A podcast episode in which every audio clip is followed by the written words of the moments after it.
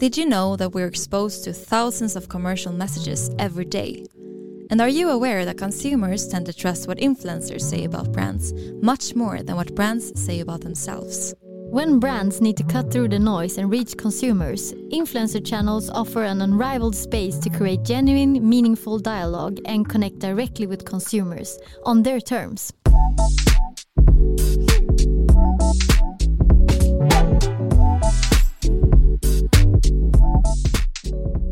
Welcome to Influencer Marketing Talks, a podcast brought to you by Cure Media, a leading influencer marketing company for fashion brands. This is your weekly podcast to understand more about influencer marketing and why it's such a powerful channel when it comes to building trust in your target group. Every Wednesday, we'll cover topics such as how to build a successful influencer marketing strategy, how to measure the effects, the role of influencer marketing in the overall media mix, and of course, the latest trends and insights on what's up in the influencer marketing and social media sphere. And we know you're busy, so every episode is right around 15 minutes. Perfect to tune into on your morning walk, during your morning routine, or on your way to and from work. Join us and our expert guests to stay up to date and take your marketing strategy to the next level with influencer marketing, the world's fastest growing marketing method. I'm Sana Oudmark. And I'm Frida Ekholm. And this is Influencer Marketing Talks.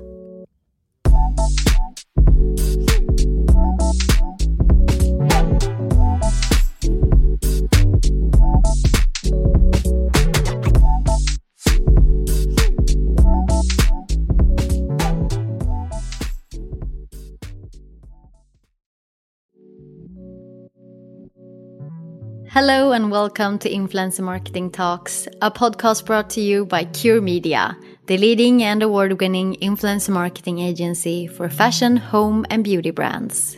This is your weekly podcast to learn more about consumer behavior in the digital age, and of course, all things influencer marketing in right around 15 minutes. I am your host, Frida Ekholm, and today I am delighted to be joined by Linn Gegerfeldt, Influence Marketing and Social Media Manager at Youty Group. Founded in 2004, but since 2020, a result of a merge between the three Nordic beauty sites, Blush, Eleven, and Nordicfeel. Today, Youty is one of the top players in the Nordic online beauty space with over 25,000 brands and Linn has been a part of the extraordinary journey almost 10 years back. And today we have her with us in the podcast studio to talk about how beauty marketing has changed over the last couple of years.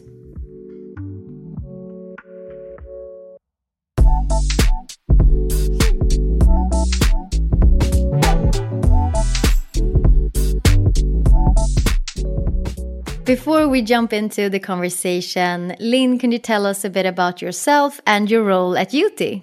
Of course. I'm from a small town, but uh, I moved to Stockholm around eight years ago with my husband. Uh, and uh, I started at uh, Youty 11 years ago uh, now, uh, when it was called Eleven only. Um, and since then, I have handled a lot of different roles from customer service, site manager to graphic designer.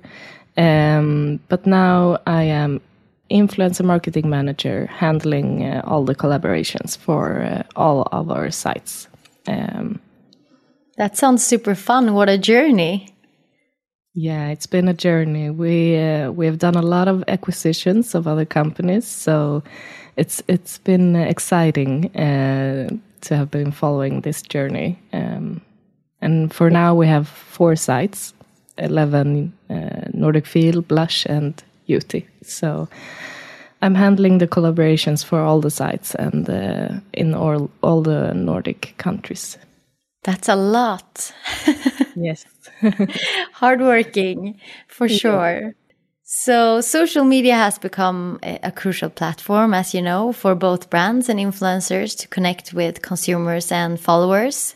So, along with this digital development that has jumped years, I would say, due to the pandemic uh, mostly, uh, how has the way beauty products are marketed changed if you look 10 years back up until today? Oh, uh, when I first started, uh, social media wasn't a big of a that big of a marketing channel as it is today. Back then, we still used newsletters, print magazines, radio, and uh, TV uh, as primary marketing channels. But we noticed early, though, that social media was going to become a big marketing channel for us. So we started doing collaborations early, even 10 years ago, but focusing primarily on blogs and uh, Instagram. Uh, with a very small budget, uh, which worked since the influencers didn't uh, they they didn't get uh, that much money for it. Uh, they no. usually just wanted products as payment. So um, which have changed now, I would say. Uh, it's uh, a lot more expensive uh, using influencers now, but both companies and influencers, I would say, have realized the value of uh, using social media and influencers as marketing uh, channels. So I think the customers also are uh, using social media now as the primary uh, channel to to uh, choose what to buy. They uh, they search for a product on TikTok because they want to see how it's used uh, before they buy it, and uh, they trust their the influencers that they are following and want to use what they are using. Yeah. So, um, it has yeah. definitely changed a lot, and fun that you yes. mentioned TikTok, which has really exploded and like is a top player in the social media platform sphere now. Uh, competing yes. with Instagram, but still complementing each other in a good way. Yes, absolutely. They are complementing each other. And I think not only for beauty products, uh, but the people use TikTok as their main um, go to when they want to uh, do research. Yeah. On both products or restaurants or whatever it may be. So it, it, it's a big uh, channel and uh, also complementing on in Instagram. Um, yeah. Yeah. It's so easier to just buy it um, with links and such. Yeah, definitely. Yeah, and consumers are faced, as you said, with a lot of options on what to buy and where to buy it today. And beauty, I would say, is one of the most crowded spheres or industries on social media. Um, and the beauty industry has traditionally been dominated by, you know, the large corporations. But in recent years, we've seen a rise in influencer brands and like startups, uh, startup beauty brands reaching very wide and almost for free uh, on on social media. How how would you say these um, like up and coming brands have increased the competition within the beauty sphere and impacted beauty? First of all, I, I would say that it has had a, a positive impact on us because seeing how they use social media gives us the opportunity to learn from them.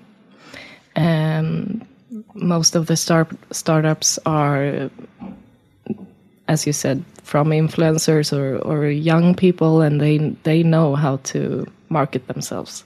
Um, but I also think that since we have almost 20 years of experience in the game, since Eleven started in 2004, we are established on the market as a strong player with a lot of uh, different brands and products to choose from because often the startups have a narrow portfolio of products and uh, the customers still want to to come to us to get their favorites. Um, but of course we are always looking into selling the influencers products as well. Yeah. Uh, We have, uh, for example, Ida Warg, uh, her products, and um, we recently started selling a LH Cosmetics by Linda mm. Hallberg.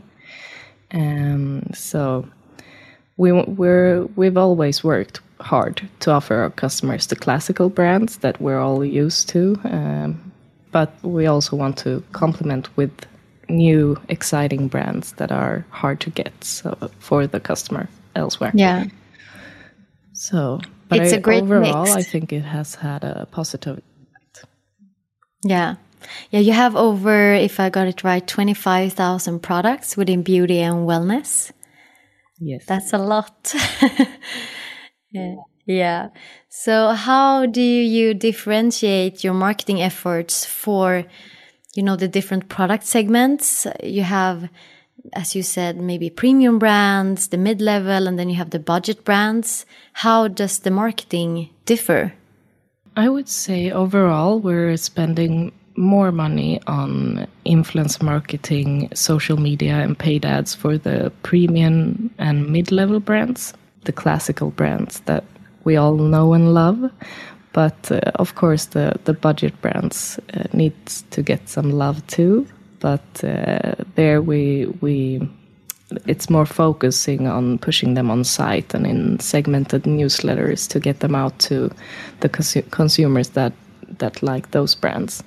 Um, we focus primarily on premium and mid level, I would say. Okay. Is there any reason for that? They are selling the best. yeah. Yeah. That's a good reason. It's a good enough reason. but yeah. we also have a great dialogue with the suppliers so we we always plan our strategies together with them and to push their brands um, so it, it's yeah. a mix i would yeah. say and we talked about this a bit, but uh, TikTok and Gen Z, um, which is a big audience on TikTok, and like global beauty trends can be created overnight on that platform. It moves super quickly how do you as like a big brand with four sites and 25,000 products adapt your marketing strategies to meet you know the changing consumer needs? Like now it's trendy with colored uh, blue eyeliner or now it's trendy with dewy skin and now it's matte skin. I would say primarily we we use the platform ourselves um, and we have a lot of uh, personnel that are up to date with the newest trends so we can quickly adapt our marketing uh, strategy. We have a content team, uh, we have a copy team, uh, and we have me who works with the influencers to um, that are always uh, talking to each other, making sure that we we can push out the newest trends as well on all the platforms. Um, and making sure that we have the products that the the are talked about on on the yeah. platforms um, with our purchasing team. So. Yeah. It's a big process, and you can't yeah. just have like one social media manager that handles, you know, influence marketing, copy, trend updates, uh, TikTok, Instagram, Snapchat. Yeah, you name no. it. It, it, takes a lot of people and uh, a good team to do it, and I think that that uh, we have that uh, definitely. So, and a lot of young people as well. So, um, we can stay on top of the trends.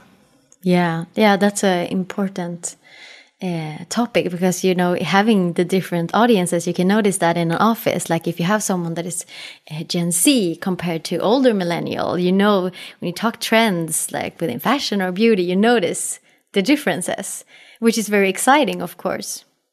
Yes i i i really think that it can uh, differ differ uh, between the the the personnel the, in the company. I um, feel like the economy team might not be on top of the trends, but uh, we're a good match. That's yeah important.